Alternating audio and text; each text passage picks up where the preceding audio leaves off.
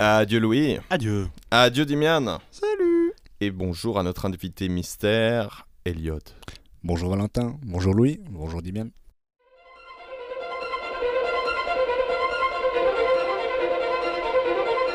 L'imprévu, le danger et le vertige lui donnent des ailes. Avec son hydravion rouge-feu, il sillonne les airs de l'Adriatique. Les pirates ont pris les petites filles et les pièces nord Voici Porco Rosso, un pilote de légende, tendre avec les dames. Il y a des choses qui ne se disent que dans l'intimité. Il peut cogner comme John Wayne et avoir le sourire de Bogart.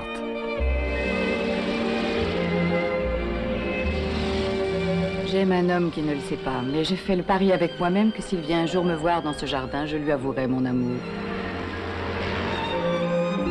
Porco Rosso. Mais tu es... Hmm? Qu'est-ce que tu veux? Avec Porco Rosso, le nouveau héros romantique, le ciel est à vous.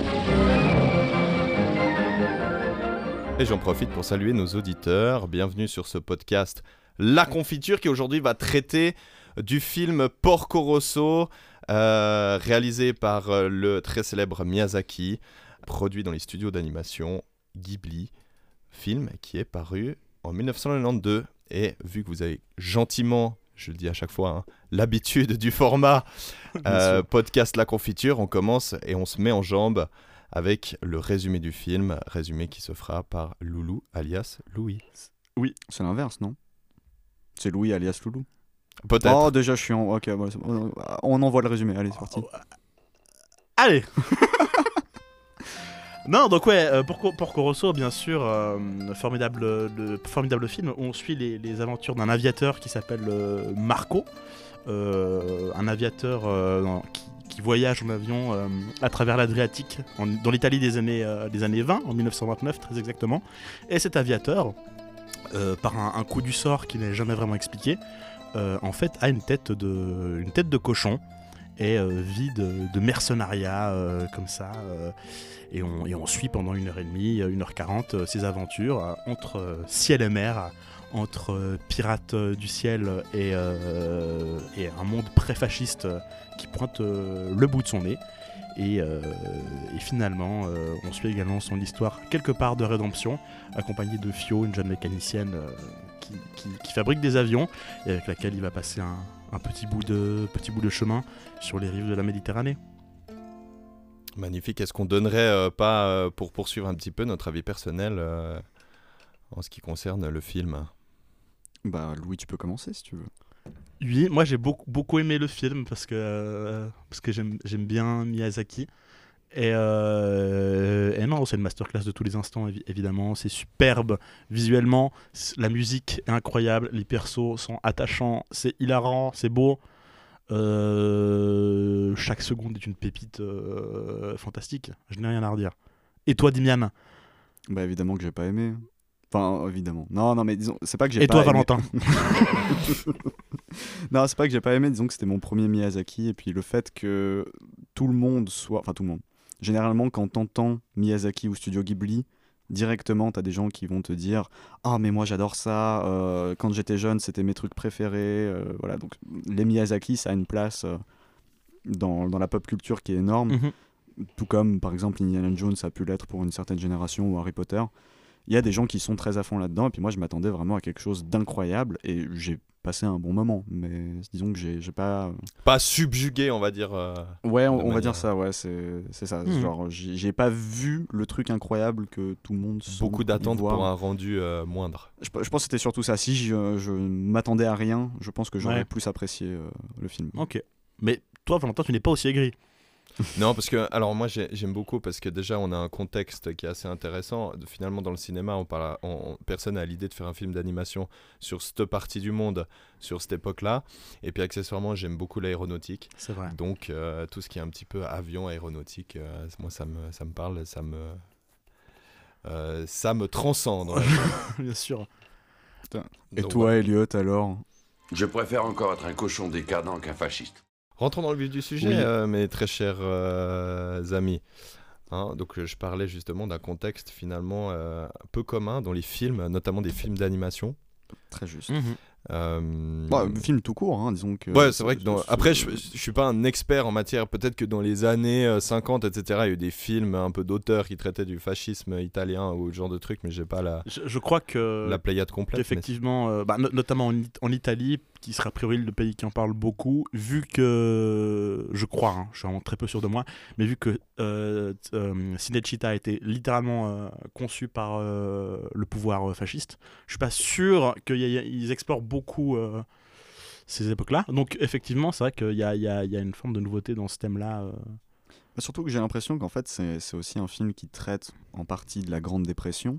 Donc, Grande Dépression euh, qui est plus, plus associée aux États-Unis, en fait. Donc, on- on- les films qui traitent de la Grande Dépression sont plus souvent des films qui ont un rapport avec les États-Unis et euh, qui sont plus, je dirais, des documentaires ou des films historiques. Ou King pas- Kong. Oui, si tu veux, oui. Oui, mais, mais voilà, disons que c'est vrai que ce contexte, il est quand même assez, assez particulier. Et puis, euh, c'est un contexte qui est quand même, quand même assez intéressant. Et c'est ce qui m'a un peu surpris aussi avec un film d'animation euh, comme ça. C'est-à-dire, pour moi, Miyazaki, c'était plus des films pour enfants, en fait. Mhm. Euh, puis tout le monde dit ah mais oui mais il y a des thèmes super super adultes dedans. Je me rends compte maintenant. Euh, disons que c'est vrai que tu n'abordes pas vraiment la montée du fascisme en Italie dans les années 20-30 euh, pour un film pour enfants quoi. D'un côté, il y a un petit peu un double regard dans ce Mhm. film. hein. On pourrait le regarder très bien en étant enfant, en disant Ah, j'aime bien euh, euh, tout ce qui est euh, tout ce qui est avion, tout ce qui Mhm. est euh, histoire. Voilà, c'est une histoire basique, il y a de la mer, etc. Mais quand tu le regardes avec un regard un petit peu euh, euh, adulte, euh, tu te rends compte que finalement, ça parle clairement d'un État euh, qui euh, qui est gentiment euh, qui rentre dans une, une crise Mhm.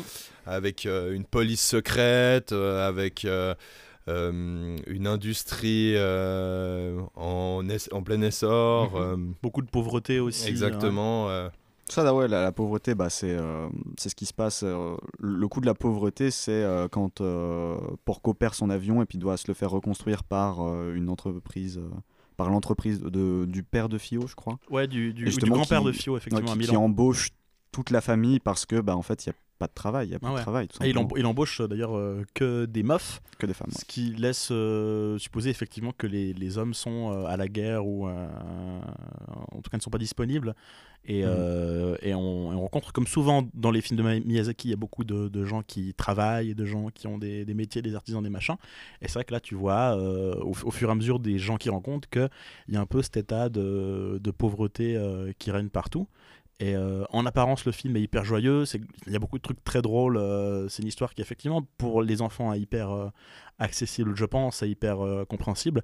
Mais c'est vrai que quand tu le regardes avec un regard beaucoup plus adulte, tu as vraiment le- le- l'espèce de, de spectre du fascisme comme ça qui teinte tout d'une forme de. de- Bah, de tristesse et de ne- ne serait-ce que, que les pirates aussi. hein. Les pirates, euh, c'est vraiment un- un- une Mm. grosse caricature de pirates. quoi. C'est Ouais. c'est tout juste s'ils font pas.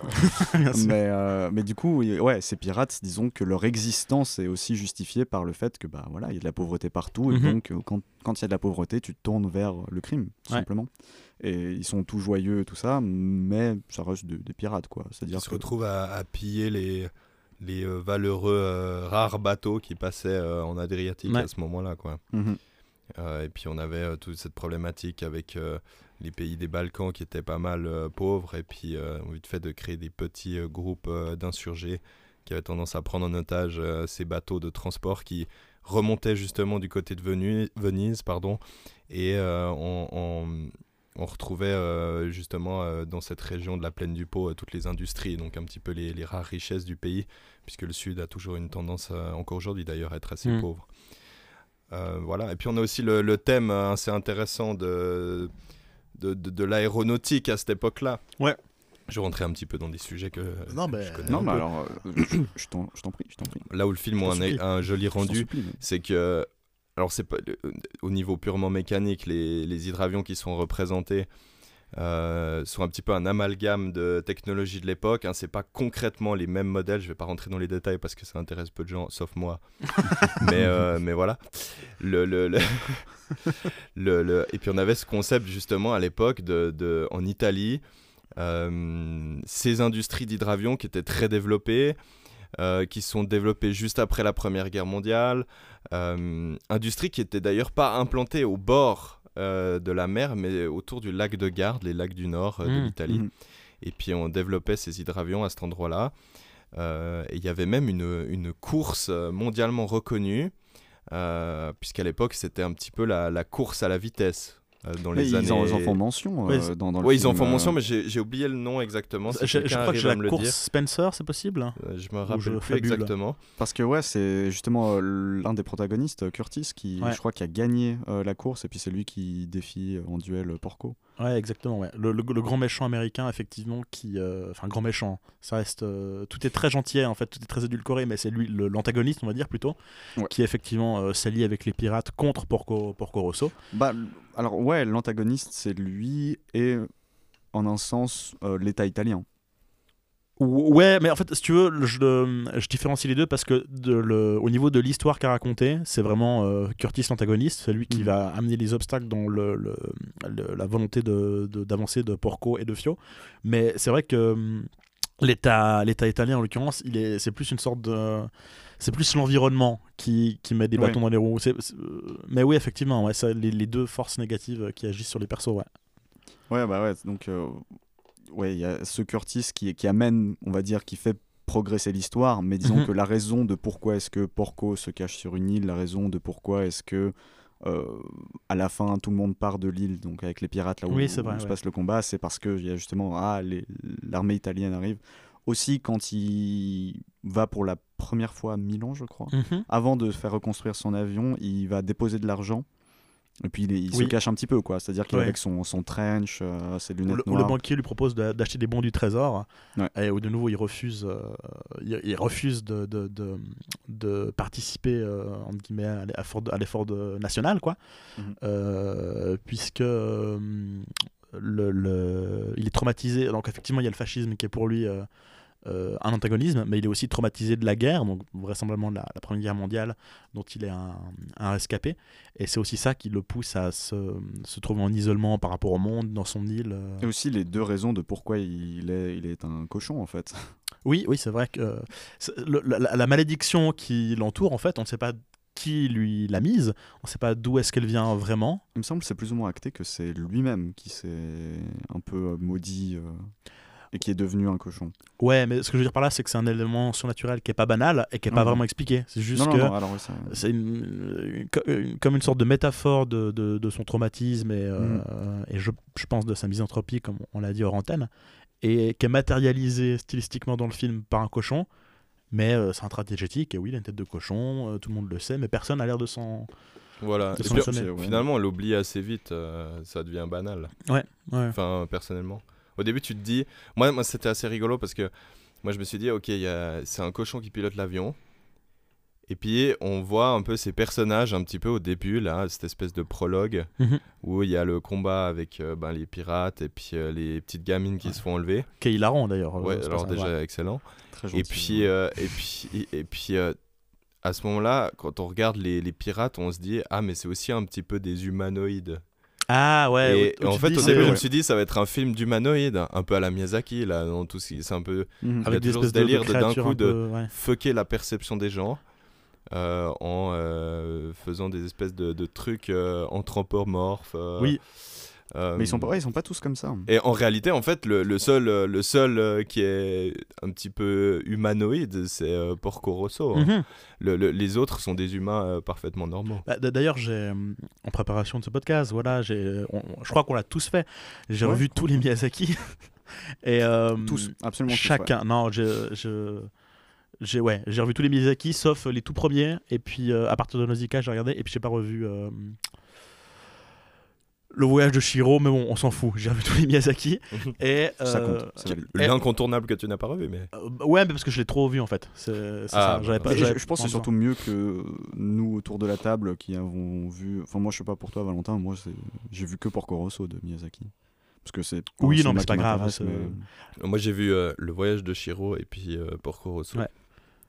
Mais par rapport à ça, justement, j'avais lu, parce que j'avais fait quelques recherches sur Oui. Porco Rosso, et c'est de là que je tiens le coup de la malédiction qui s'est imposée à lui-même, parce qu'apparemment, il y avait une sorte de bande-annonce ou une espèce de petit film commercial pour le film qui, Mhm. qui, justement traitait de sa malédiction, et puis en gros, euh, ça expliquait que c'était plus ou moins sa propre malédiction qui s'était infligée à lui-même.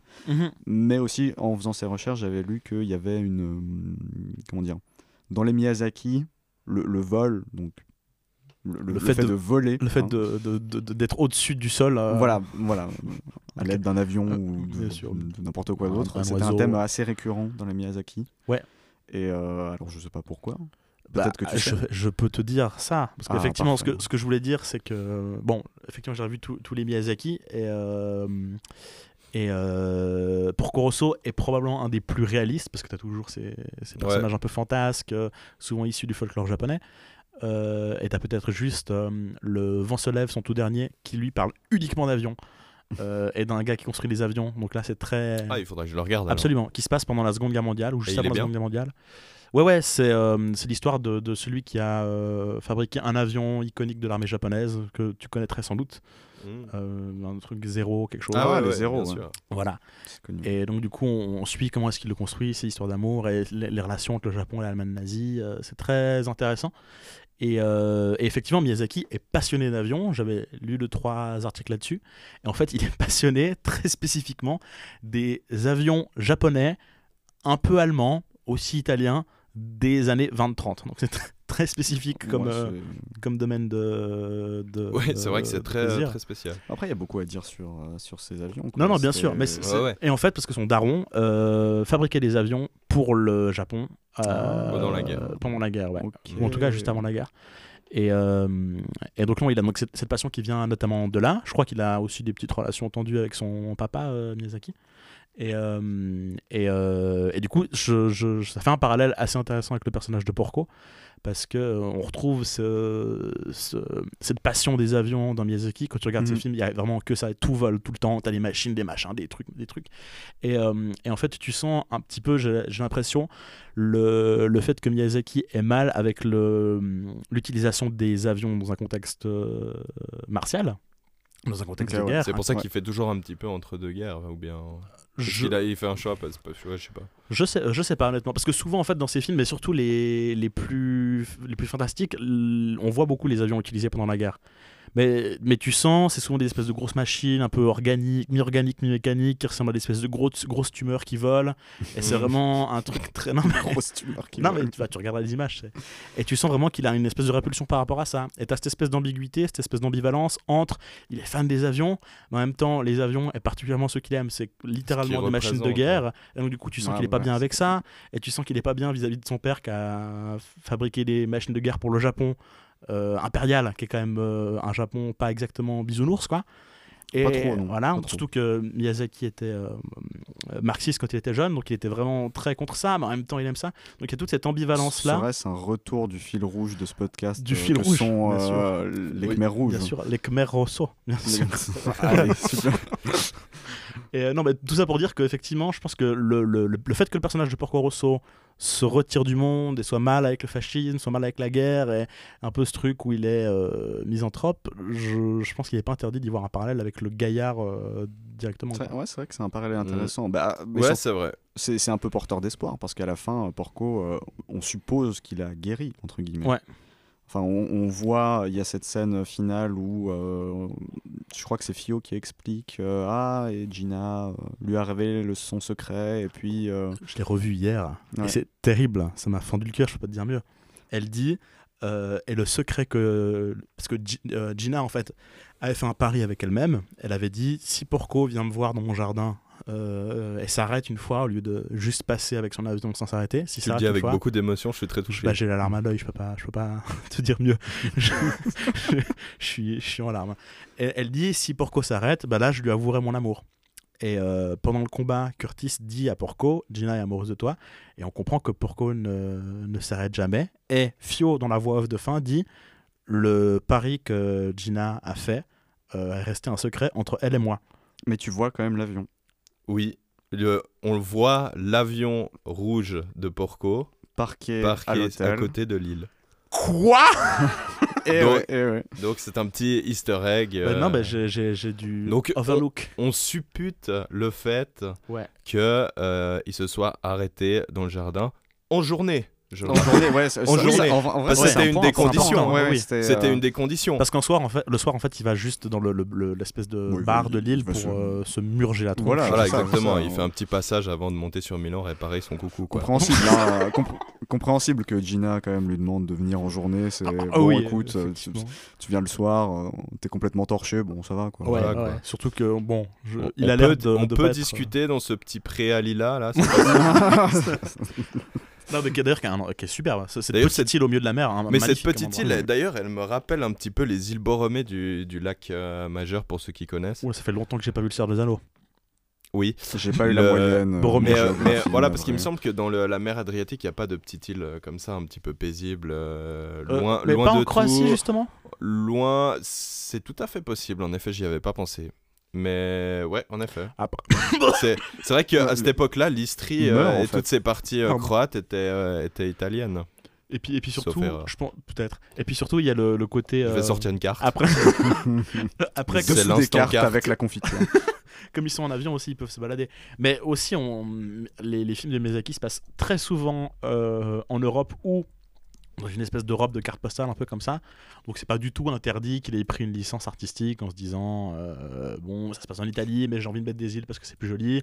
Compte tenu du fait qu'un cochon euh, pilote littéralement un avion, je me dis que oui, il, Ouais, il y, a- il y a une petite dimension onirique qui permet de ce genre de petite. euh, il a Oui, le droit, il a le droit, il a le droit. ouais, Mais d'ailleurs, ceci dit, j'avais lu que le, le contexte du film lui avait été inspiré par. Allez, je vais peut-être dire des conneries. Le, les, les guerres euh, en ex-Yougoslavie dans les années 90 Ou en, en Oh. Yougoslavie dans les années 90 D'ailleurs, il me semblait que ça, ça chauffait pile au moment du film. Euh, Voilà, et je crois que ça a été une grosse inspiration pour lui. Et que du coup, c'est pas ça impossible. Que, bah, en, quoi ça, en quoi ça l'a inspiré En gros, euh, il avait son- génocide littéralement. en gros, il avait son petit projet de faire un cochon qui vole, hein, d'accord Ouais. Et puis il écrit son machin, et pendant ce temps, bam, le, le- la, la Yougoslavie se met sur la gueule. ouais. Et donc du coup, ça, ça infuse dedans. Et vraisemblablement, c'est pour ça qu'il a intégré peut-être plus fortement toute cette espèce de, de, de, de- de misère humaine, de fin du monde, de changement de système politique dans l'arrière-texte de son film.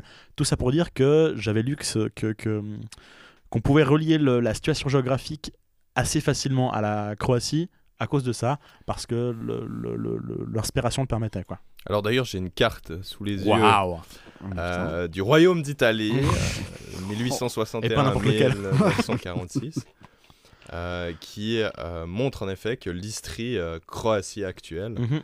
euh, faisait partie de l'Italie. Donc, euh, Ok, donc on c'est est un peu dans le tir, donc Ouais. c'est cohérent. Euh, donc voilà. Il a fait plus de recherches sur ça que sur le texte français au début du film, euh, du coup. Probablement. Ou que, nous- que nous sur le film, tout, Ça tout balance, Aussi, simplement. ça balance des petites piques et je suis aux anges. Le- Euh, Non mais oui, vrai, on, on peut peut-être parler quand même de ce texte du début. euh, Oui, bah, je crois que c'est la, rubrique euh, français de merde dans les films euh, qui devient une tradition. ouais, bah ouais, ouais. c'est vrai que le dernier c'était prêt. Il y avait pas de texte, il y avait le, le son. Là maintenant on a le Voilà. texte quoi. Non, fait, au, dé- au début du film, il y a un petit, un petit générique qui explique Le contexte, rapidement de- du film, d'une superbe animation non, que je trouve très jolie. les, les, les, les, les- les séquences d'ouverture des, des Ghibli ont souvent des très jolis euh, textes, euh, séquences de titres. Et en l'occurrence, donc, il y a le, le texte qui défile dans 5-6 langues. Euh, donc japonais, allemand, anglais, arabe et français. Et en fait, le problème, c'est que ça a été traduit en français par un japonais qui Probablement de- ne parle pas français. parle pas très bien français. Enfin, S'il parlait français, bon. Je... mais ça, ça sent vraiment le bail de. Ils avaient malheureusement qu'un traducteur euh, arabe-français. et donc, du coup, ils ont dû faire une tradition japonais, arabe, Enfin, arabe-français. un- ouais, ça, ouais. ça ressemble à ça. Et ouais, non, le, le texte est un petit peu écrit à la zob. euh, il manque des espaces après. Bah, je, je me demande comment c'est pour euh, les autres langues du coup, parce que ça doit être tout aussi hilarant. J'ai pas regardé en anglais. Je sais pas si t'as regardé en allemand, Dimian. Alors ouais, bah, évidemment, je dois apprendre l'allemand, donc euh, j'ai vu un film japonais qui traite d'un contexte italien en allemand. Parfait. C'est valide. Là, t'as toutes les forces de l'axe. Exactement. Là, on est, on est pas mal dans l'axe. C'est raccord. C'est c'est raccord. Oui, non, non, ouais, pas- donc le, texte est fait à la zob, ça parle des mers Méditerranées, euh, il y, a, il y a des petites fautes de syntaxe un peu bizarres. euh, Mais c'est même pas ouais, c'est même pas que c'est genre faux, euh, faux comme quelqu'un écrirait euh, faux en français. C'est vraiment juste que c'est étrange, quoi. Ouais, exactement, ouais. Mais euh, Revenons un petit peu. euh, moi, je trouve, j'ai envie de, j'ai envie de lancer un petit truc là parce que je Euh, viens de, je viens de chercher un petit parallèle qui est assez intéressant. Le, le, à cette époque-là, hein, qui est. euh, Alors, on est d'accord avec. On est en- entre ces deux guerres, on a eu un, un progrès euh, technologique énorme avec la Première Guerre mondiale, une fièvre guerrière euh, terrible. Euh, on arrive dans ces différentes crises avec la crise avec la montée du, du- du fascisme. Puis on a aussi cette volonté de, de- vu qu'on était euh, sur euh, cette lancée euh, du progrès technologique, de- de- de- de- d'améliorer finalement les, les- les découvertes. Et du coup, c'est un petit peu ça, ce concept, l'essor de, de l'aéronautique à ce moment-là Mhm. où on a cette volonté de mondialement se fighter la gueule sur euh, des compétitions ultra vénères. Euh, si Ah, je tu parles de la, de la permettre. course. euh, Voilà. Qu'on a, qu'on a éludé euh, il y a 15 minutes. Voilà, exactement. Et on a vraiment des, des- des machines ultra puissantes euh, à ce moment-là qui battent des records de vitesse. Et d'ailleurs, c'est à ces moments-là où on battait des records de vitesse. Mm. C'était au niveau des bateaux, que c'était au niveau des, des- des voitures, que c'était au niveau des avions. Et puis, on avait justement, quand on regarde euh, au niveau euh, de l'ingénierie de ces engins, des, des- des- des formes aérodynamiques euh, ultra euh, Profilé. profilées. Ouais. Merci. Wow. Et, euh, et, euh, et ça se voit d'ailleurs au niveau du design des Mhm. avions. Et aussi, ce qui est très rigolo, alors ça, je pense c'est pour la culture personnelle, je sais pas si c'est vrai hein, d'ailleurs. Euh, on a. euh, Toutes les infos ne sont pas sourcées, on on a, rappelle. on a le, le- le personnage qui est littéralement un américain, donc un américain. Euh, à, ce- à cette époque-là, on a on- Curtis, donc. voilà Curtis, euh, Donald de son prénom. euh, Ah, vraiment? Je crois que c'était son prénom, Curtis. Non, il s'appelle Donald Curtis. Il s'appelle Donald Curtis, et d'ailleurs c'est très rigolo parce que l'avion qui pilote Ah oui, j'ai vu ça. s'appelle un Curtis avec deux S à la Ah. fin. Donc euh, Curtis Wright, euh, qui était une entreprise américaine. Je ne sais plus si elle existe. Euh, je crois pas. Je crois que non. Mais et, et d'ailleurs Wright, hein, les, les frères Wright qu'on ne présente Edgar plus. Wright. Alors euh, Oh, le référenceur. référencement à l'épisode 0.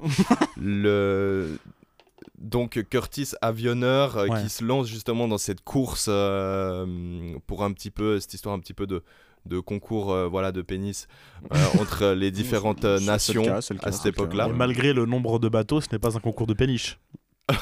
Ça, c'est clair. Euh, Je- petit je rapport veux- avec le, fleuve mais- Naviglio euh, dans le film, Ah oui, de... où il manque de peu de, de collisionner une, péni- Oui, une oui, péniche vrai, décollage, hein, d'ailleurs, excellent. Wow. Dans une très belle scène d'action d'ailleurs. ouais. J'ai beaucoup aimé. Et euh, de toute façon, j'ai beaucoup aimé tout. hein. Oui. Et euh, on- donc on a euh, Curtis, donc cet avion Curtis, piloté par Donald Curtis. Donald Curtis qui dans euh, Porco Rosso a ce souhait euh, d'être acteur hollywoodien. Et figurez-vous que Donald Curtis est une vraie personne. Mais non. euh, qui est né le 27 euh, février 1915 2002 par contre, ça n'a rien à voir. et mort en 1997. C'est un acteur américain. Redis-moi la date de naissance, je t'ai coupé parce que je suis une merde. 1915. Ouais. euh, 14 ans au moment des faits un- voilà, mais qui est aussi un acteur américain. Donc c'est un homonyme assez intéressant, ça me fait marrer. D'ailleurs, Bah, qui- D'ailleurs, à la fin du film, euh, on, on voit une petite affiche de Donald Curtis euh, Ouais, en temps, euh, dans un film avec une un meuf western. et des dinosaures. Et j'ai pas envie de voir ce film là, qui n'existe pas. vrai, Qui n'existe pas. Mais est-ce qu'on on- on- on pourrait Ah. presque le faire? Allez, Bah, retrouvez-nous sur le podcast de la confiture. On ouvre un Patreon pour financer Je film. pense que ça, ça marche, ouais, genre un western avec des dinosaures, je pense que les gens financent. Est-ce que tu connais le film La vallée des Gwangi Absolument pas. Bah, Je te le conseille, c'est un western avec des dinosaures. Mais Ok, euh, je en effet. pensais pas trouver euh, un, western avec des dinosaures, mais ok, ça, c'est très bien, avec des effets spéciaux de Ray Harryhausen. Un western en- spaghetti avec des combats d'hydravions et des dinosaures. Allez, ça part en prod. Mais non, donc euh, oui, effectivement, donc le personnage a vraiment existé, le personnage de Curtis. et ouais. Euh, Alors je sais pas si Enfin, c'est en tout cas, il y a une inspiration qui Ouais, existe, un peu comme avec euh, ou un hasard. RG et Tintin, Ouais. quoi. Un il y a des inspirations qui euh, existent. mais euh, je trouvais assez Ça ressemble plus à un hasard, mais c'est marrant. C'est un hasard Voilà, c'est rigolo. marrant. Euh, mais c'est vrai D'ailleurs, on se marre, je crois, à ce hasard. euh, ouais. Et finalement, on en parle, on en parle aussi. euh, Je te roule dessus, hein, tu m'en Oui, voudras non, pas. mais, euh, Le- roule-moi dessus, le- je t'en prie. Ici, c'est des gens sérieux qui parlent. Ouais. Hein Pas vrai, Elliot Le- Aïe, aïe, aïe. le, Mais le silence sera très bien. On Le on- silence sera on merveilleux. Le silence, c'est parfait. et euh, Non, on, laisse le putain de silence. Oui, mais non, on laisse le silence, mais on Ah ouais, coupera le, le fait que Valentin essaie de. bon, je sais plus Ah, ce que oui. je voulais dire du coup. Euh, c'est pas grave. tu lui roules dessus. Oui, mais je, voulais c'était trop- pas très Je important. sais plus pourquoi euh, je voulais trop dessus. propos. euh, de Non, mais c'était intéressant. Oui, c'était intéressant. Ah merde. Ah oui, on, on- on parle un petit peu de la violence du film quand même. hein. Il y a des combats. Des combats à Oui. balles réelles. C'est vrai. Il y a des combats. des combats à balles. Ah, donc déjà, il y a des combats qui sont très drôles. Euh, Alors oui. Et tu dis à réelles, je pense à ce moment qui me fait hurler de rire, où donc il y a Curtis et Porco Rosso qui se, se tirent la bourre euh, et qui se tirent dessus dans le combat final. Et t'as vraiment ce moment où Curtis dit euh, quelque chose du genre Ah là, t'as plus de balles. Et t'as Porco qui tire effectivement une salve de, de balles. Et il se tire euh, réellement dessus, quoi. Mais en même temps, malgré la violence du truc, ça reste très cartoon et très. euh, Mais il n'y a pas de mort. Très hein. caricaturé un peu. Il y a une volonté de, de Mm. rire. Il n'y a pas vraiment de, de mort. Mis à part dans la scène où justement il y a pas mal de morts. euh, je parle de la scène où, Où il il y a la guerre entre- euh, pendant ouais, la ouais. première guerre. euh, là où il est justement pas euh, encore euh, cochon. Ouais. Copain comme cochon. Euh, Non, mais, mais, c'est- mais par ça, c'est vrai, parce qu'en fait, le- la, la mort plane tout le temps. Gina dit que ses maris ont été tués, qu'on a retrouvé le- les restes en Asie, dans un truc horrible.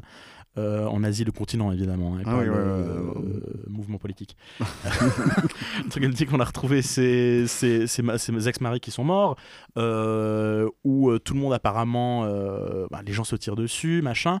Il y a cette scène qui est, qui est absolument déchirante, où euh, Porco, donc c'est un, un flashback, où. Porco, pendant la Première Guerre mondiale, s'est fait abattre avec son avion, arrive par-dessus euh, la mer de nuages, dans une espèce de, de délire onirique, comme ça, et il voit tous ses comparses qui sont dans les avions et qui, euh, fantomatiques, comme ça, bah, eux, sont, eux sont morts justement. eux et puis lui, morts, il- est euh, dans, dans l'antichambre. euh, Exactement. D'aucuns voient la lumière au bout du tunnel, lui, il voit une autoroute d'avion. un embouteillage, Voilà. littéralement. non, non, et blague à part, c'est très beau, effectivement. Donc les, les- les avions montent sur les côtés au- autour de lui, comme ça, fantomatiques, et rejoignent une nuée de centaines de milliers de gens qui sont morts au combat, comme Très jolie cette, euh, cette Très scène. belle scène. Ça fait très euh, paradis des aviateurs. Mhm. Enfin, ouais, c'est un peu le, le Valhalla euh, des aviateurs. quoi. Ouais, mais c'est- dire. vraiment. Je, je sais pas si ça- c'est quelque chose qui a une euh, existence avant le film, tu vois, ou si c'est une, inventa- une invention pure de Miyazaki, mais en tout cas, je trouve que cette scène est vraiment Alors, si c'est si c'est une invention pure, euh, franchement, chapeau. Ouais. Parce que ouais, c'est vrai que c'est une des plus belles scènes euh, du film, euh, à mon sens. Mhm. Film que je n'ai pas aimé, rappelle. non, mais donc, donc cette scène-là euh, fait rappelle. Qui aime bien châtie bien, comme on Oh, dit. hein. Ouais, bah, et ouais, c'est ouais. bon enfant ici. ouais, ouais, Il y a que des potes autour de la table. Que des frères. Et donc, euh, ouais, mais donc tu disais, Valentin, le- les, le- les- les scènes d'action qui sont euh, effectivement superbes euh, et euh, où ça tire à balles réelles. Ça- Mm. Alors déjà, ça tire à balles réelles. Fio, parlons-en de Fio, parce qu'on Oui. n'a pas tellement parlé de qu'on Fio. hein. parlé. Enfin, Moi, je trouve que c'est un formidable personnage. euh, euh, pas le plus. euh, le plus, euh, le plus forcément le plus profond des personnages féminins de Miyazaki qui en a fait énormément, mais je trouve que c'est un très beau personnage. Je, je me rappelle quand même, euh, après le premier visionnage, d'avoir directement pensé que. Alors, tu, tu vas me chier dessus pour, dire, euh, pour avoir dit ça, mais. Une manique Pixie Dream Girl Ah, ouais, Ouais, alors en effet, littéralement, donc là, visiblement, il y a du caca dessus. dans le studio. Je suis navré. Ah Ouais, donc ça sent d'ailleurs. hein. Mais. euh, Ah, c'est fin c'est- Déjà, bah, mon écoute, gag, voilà, non, mais on y est. a un gag de caca pas terrible, mais si en plus tu. Oh, et Ouais, ça on- on le- pue on le Eh, ouvre poursuit, la on le fenêtre, poursuit. Elliot Et on est cultivé ici. Bah écoute, ouais, ça, ça parle de cinéma et de merde. Allez.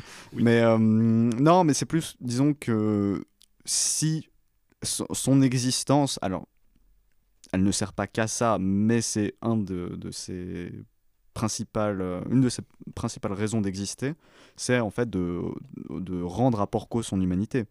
C'est grâce à elle qu'il euh, qu'il revient un peu vers euh, son humanité. En fait, Ouais, absolument. Mais ça, pour le coup, pour moi, ça s'appelle écrire un personnage de film. Pas Bah oui être et non, parce que disons que le, le- le- la définition entre très gros guillemets de la manique Pixie Dream Girl, c'est euh, une fille qui est un peu fofolle, qui est un peu euh, excentrique, qui est un peu machin et qui redonne goût à la vie à un protagoniste masculin qui est juste chiant en fait. Ouais, mais le, le principe de la. Bon, enfin, déjà, je- je- j'ai un peu l'impression que le terme est extrêmement galvaudé et je suis pas sûr qu'il ait beaucoup de sens à la base et qu'il soit hyper pertinent. Oh, alors, oui, c'est pas qu'il Mais- est galvaudé, c'est qu'il est nul à chier de base. Euh, Ouais, mais je, je, enfin, il est galvaudé, c'est-à-dire que les gens maintenant l'utilisent juste quand il y a une meuf dans un film.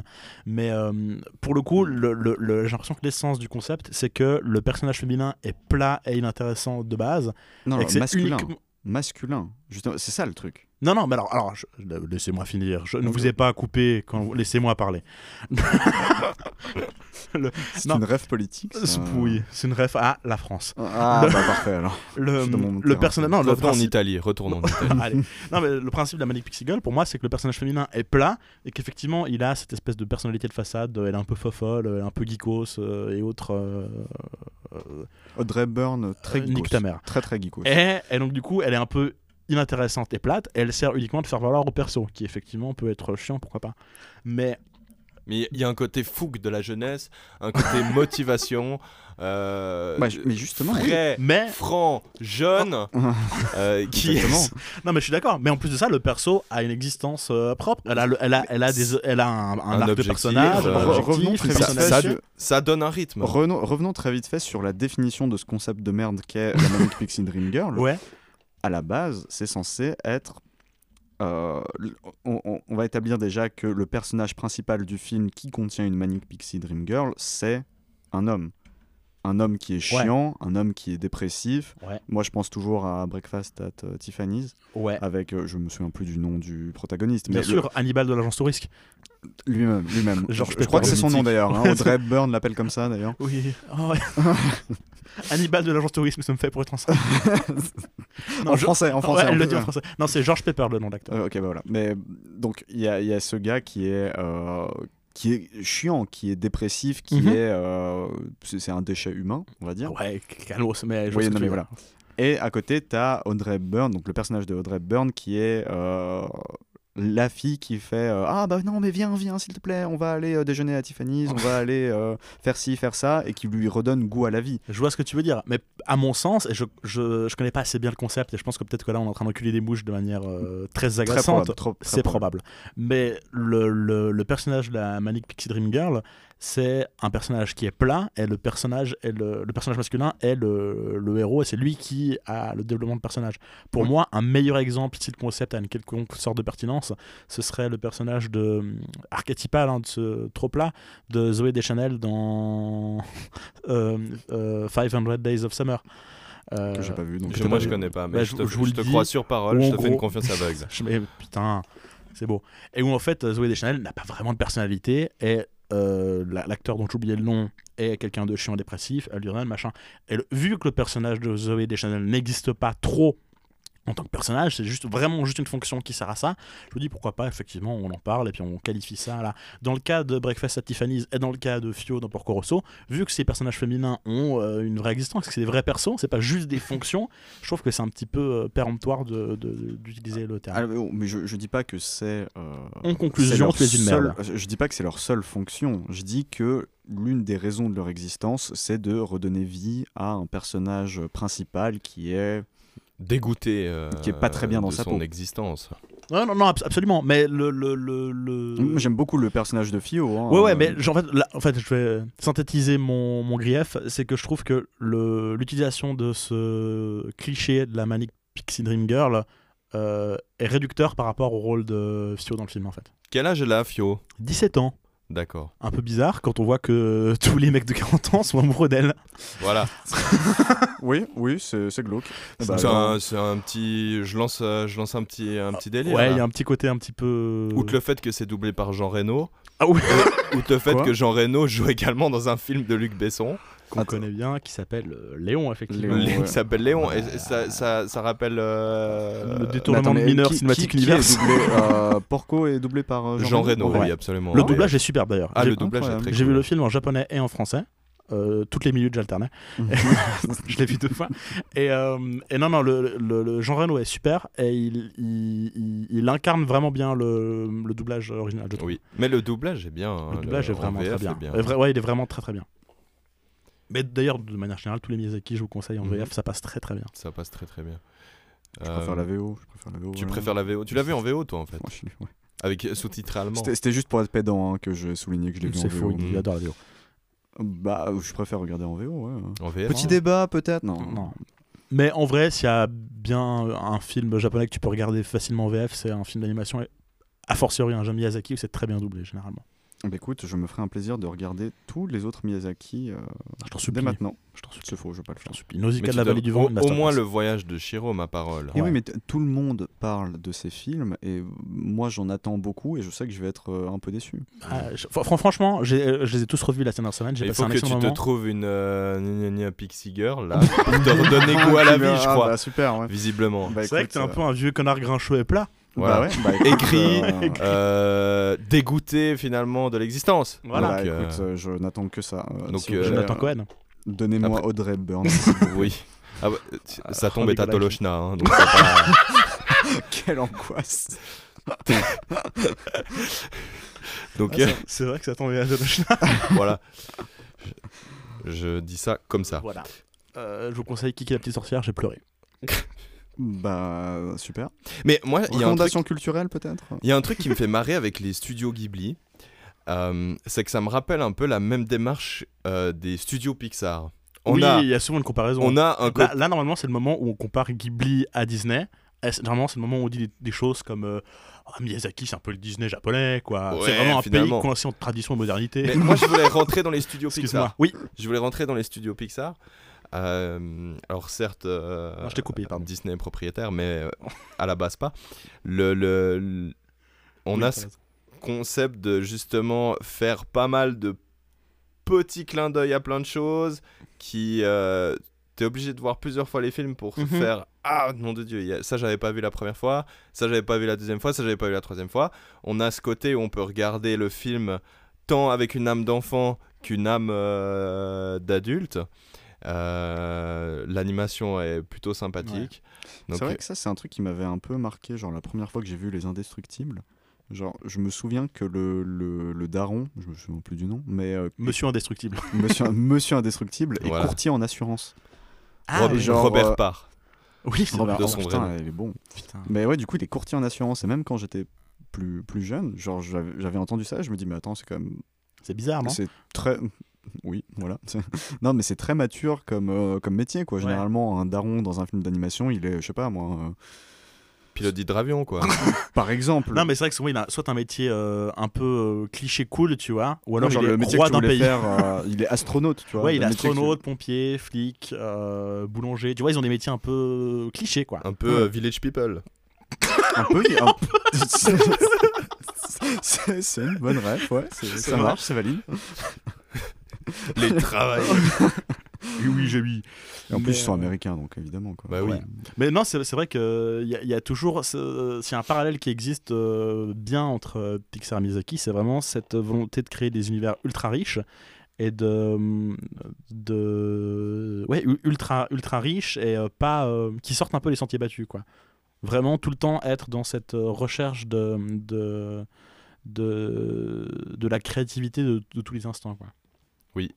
Et du coup, en conclusion, parce que je crois gentiment on arrive vers la fin. Bah, ça hein, fait on 4 a- jours là, non Ça fait 4 jours. On est, Oui. on, on est, euh, on est plus ou moins vers. euh, on a passé 40 minutes. Ouais, c'est ok. Mais euh, ça me. C'est suffisant. Le- Je pense que Le- tout le on, nous- monde- on nous tout le monde est confirme. d'accord sur oui, ça. att- ouais, ouais, on nous confirme en régie que c'est suffisant. On confirme en régie, euh, il y a, y Elliot a qui est derrière la console qui me fait des grands signes en me disant qu'on arrive au- à bout. euh, voilà. On arrive à bout. On arrive- on est à bout là, on On- n'en peut on- plus. Il est dans une Super. f- mare de sang, c'est terrible. C'est terrible.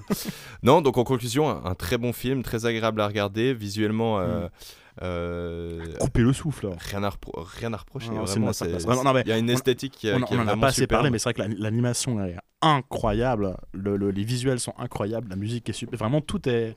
Alors effectivement, quand quand euh, quand, euh, quand on est aigri, euh, voilà. Mais Non, mais si- non, pour, pour- si pour un vous- film qui a, pour un film d'animation qui a 30 ans, C'est- vraiment, encore euh, mon c'est vraiment émission. fou. ouais. Si si si vous n'avez pas perdu votre âme d'enfant et puis que, que, que, que vous aimez la vie, que vous chantez la vie, vraiment c'est une masterclass. Est-ce Donc- que tu danses la vie aussi euh Moi, je la chante, perso. Ah, donc, euh, Bah, Toi, t'es Zikos, non oui, ouais, je suis un petit peu zikos. euh, Enfin, je fais un peu de tout, quoi. Je fais aussi un peu de jardin. Ok. Je crois qu'on a fait le tour. Dernier tour de table, Louis, un mot? Pff, les Khmers rouges. Dimian, un mot? Bah non, parce que je suis aigri et chiant, donc euh, non. Bah ici, si tu devais résumer euh, en un mot. Un mot. Ok. Elliot, un mot. Voilà. Et toi, Valentin Non, mais je, je reprends la parole depuis la régie pour vous dire effectivement que j'ai eu le temps de regarder le film pendant que vous. Euh, vous m'avez donné très envie à l'introduction et du coup j'ai pris ce, ce petit moment pour, Ok. pour en profiter. C'est magnifique. Bon, bah, j'espère. euh, ça fait plaisir d'avoir un regard extérieur d'un auditeur qui Oui, est bah ouais, bah ouais. dans l'émission. Oh, ouais, Elliot est un fan en fait. Hein, euh, Peut-être un truc pour conclure. T'as vu prêt, Valentin? Et non, je n'ai pas encore vu euh, Allez. prêt euh, en ce moment actuel. Euh, voilà quoi, donc euh, on, a, on tous nos petits, nos petits secrets. Soyez témoins, chers auditeurs. euh, Valentin ne fait pas son travail. Je crois que les auditeurs pour l'instant ça fait surtout 10 minutes qu'ils ont le bouton au-dessus, le doigt au-dessus du bouton pause en disant ah c'est fini. Non, C'est- prêt- ah, ah, on le, le fameux Ah, bouton pause euh, qui fait. C'est toi qui raccroche ou c'est moi qui raccroche Ils ont raccroché, je crois qu'on peut couper. hein, déjà. Merci pour l'écoute, merci pour votre fidélité. Euh, Abonnez-vous on au compte Insta. Abonnez-vous au compte Insta. Mettez euh, 5 étoiles sur euh, Spotify et sur les autres plateformes. et sur Uber aussi.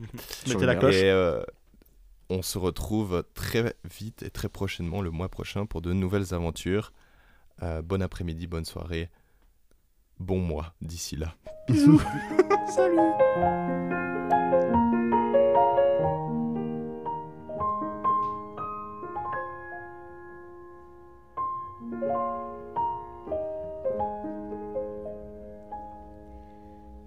Nous chanterons le temps des cerises et guerre rossignol et merle le moqueur seront tous en fête. Les belles auront la folie en tête et les amoureux